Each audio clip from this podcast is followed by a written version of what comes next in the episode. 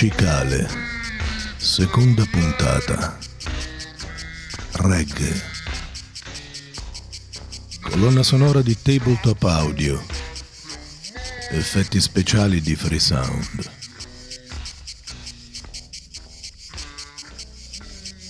Un bel po' di tempo fa, poco prima che mi laureassi, per qualche anno mi sono guadagnato da vivere come musicista. Suonavo in un gruppo di musica reg, una band molto numerosa. Eravamo in undici, due chitarre, tastiere, due percussionisti, batteria, basso, tre bravissime coriste e io alla voce e occasionalmente a qualche altro strumento. I nostri concerti erano davvero tanta roba. Non lo dico per vanità, ma perché ricordo benissimo la cura, l'impegno e la fatica che mettevamo nel preparare i brani. Va da sé che un gruppo con così tanti elementi non potesse suonare dappertutto. I piccoli locali, quelli con palchi e service audio streaming city, per noi erano off limits e comunque non erano disposti a pagare il nostro cachet. Non che fosse così alto, ma è chiaro che sborsare per 11 musicisti non è la stessa cosa che per 4 o 5. Un altro nostro problema era la logistica. Io ho cominciato a suonare in gruppi musicali da quando avevo 16 anni e sempre in formazioni classiche da 4 o 5 elementi. Muoversi per andare a far concerti non era complicato.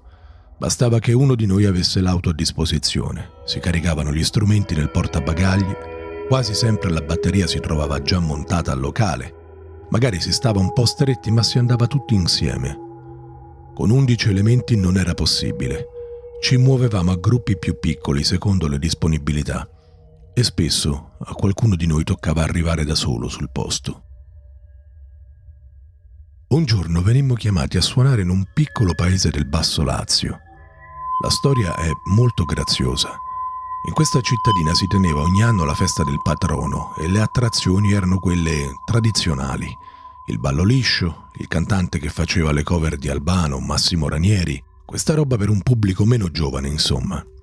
Però quell'anno era cambiata l'amministrazione comunale e all'assessorato alla cultura era arrivata una giovane ragazza molto attiva nell'associazionismo che decise di svecchiare un po' la festa e tramite un contatto col nostro chitarrista Robertone ci chiamò a suonare.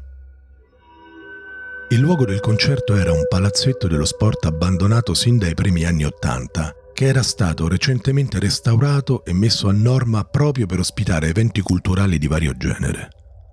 Per quelle che di voi avventurieri e avventurieri non sono delle mie parti, sappiate che il Basso Lazio è caratterizzato da molte cattedrali nel deserto. Si tratta di strutture abbandonate, realizzate alla fine degli anni 70 coi fondi della Cassa del Mezzogiorno. In quegli anni lo Stato finanziò diversi progetti di sviluppo territoriale, parecchi dei quali però si risolsero solo in inutili colate di cemento senza alcuna vera funzione.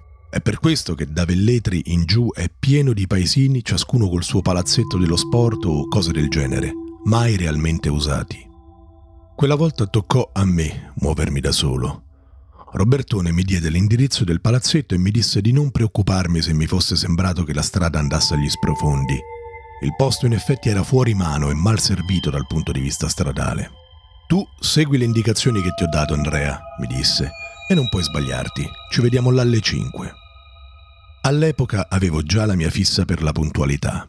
Mi mossi con largo anticipo per essere sicuro di non fare tardi in quel sabato pomeriggio dei primi di luglio. Man mano che rotolavo verso sud con la mia punto verde, il panorama si faceva sempre più desolato e caotico dal punto di vista urbanistico.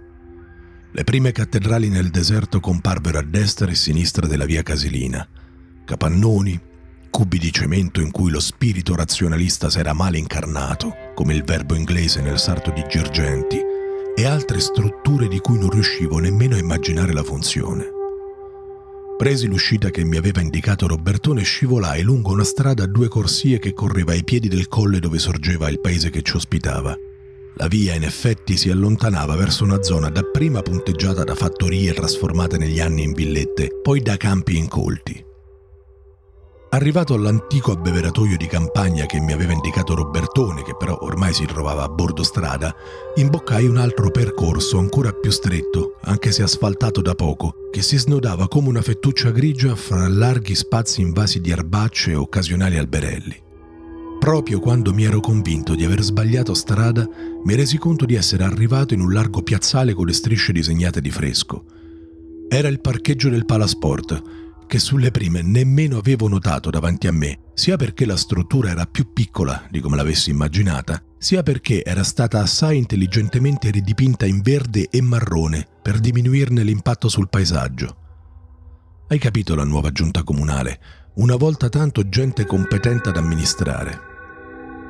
Peccato che fossi solo. Non nel senso che ero stato il primo ad arrivare, ma nel senso che non c'era nessuno, non un'anima viva. Appena spensi il motore della punto, l'unico suono che potei udire fu il canto delle cicale. Controllai l'ora sul telefono, erano le quattro e un quarto.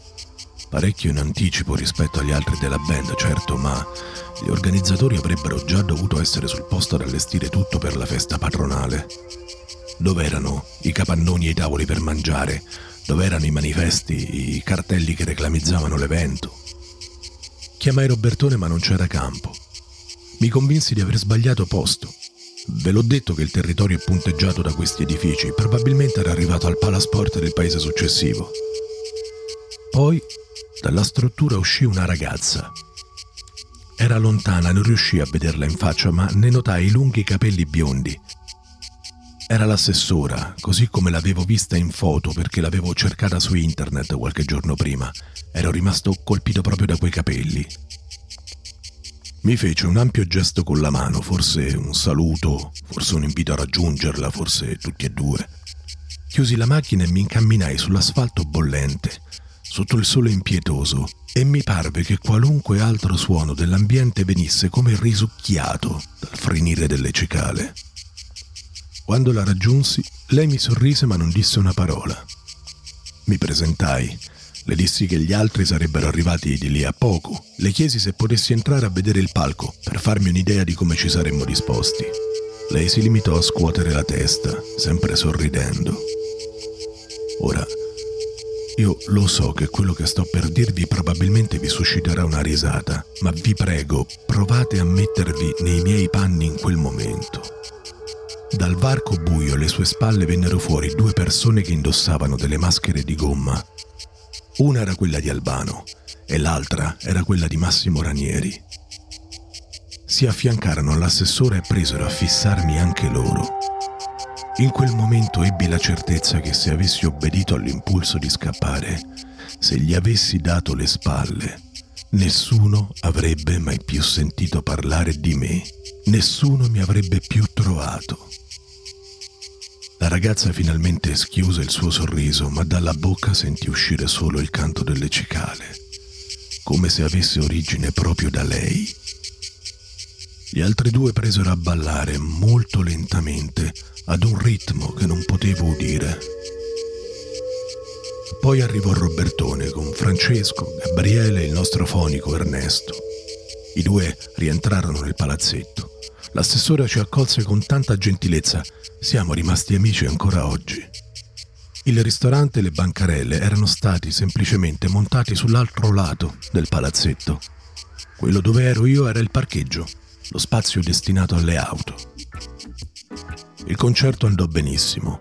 Riuscimmo a far ballare anche quel pubblico un po' più avanti con gli anni che da principio era arrivato sotto al palco con un pizzico di scetticismo. Furono tutti bravissimi. Io molto meno, perché per tutta la durata del concerto non riuscii a staccare gli occhi da quei due tizi con le maschere di gomma che continuavano a fissarmi dal pubblico e a ballare al ritmo della loro musica, non della nostra.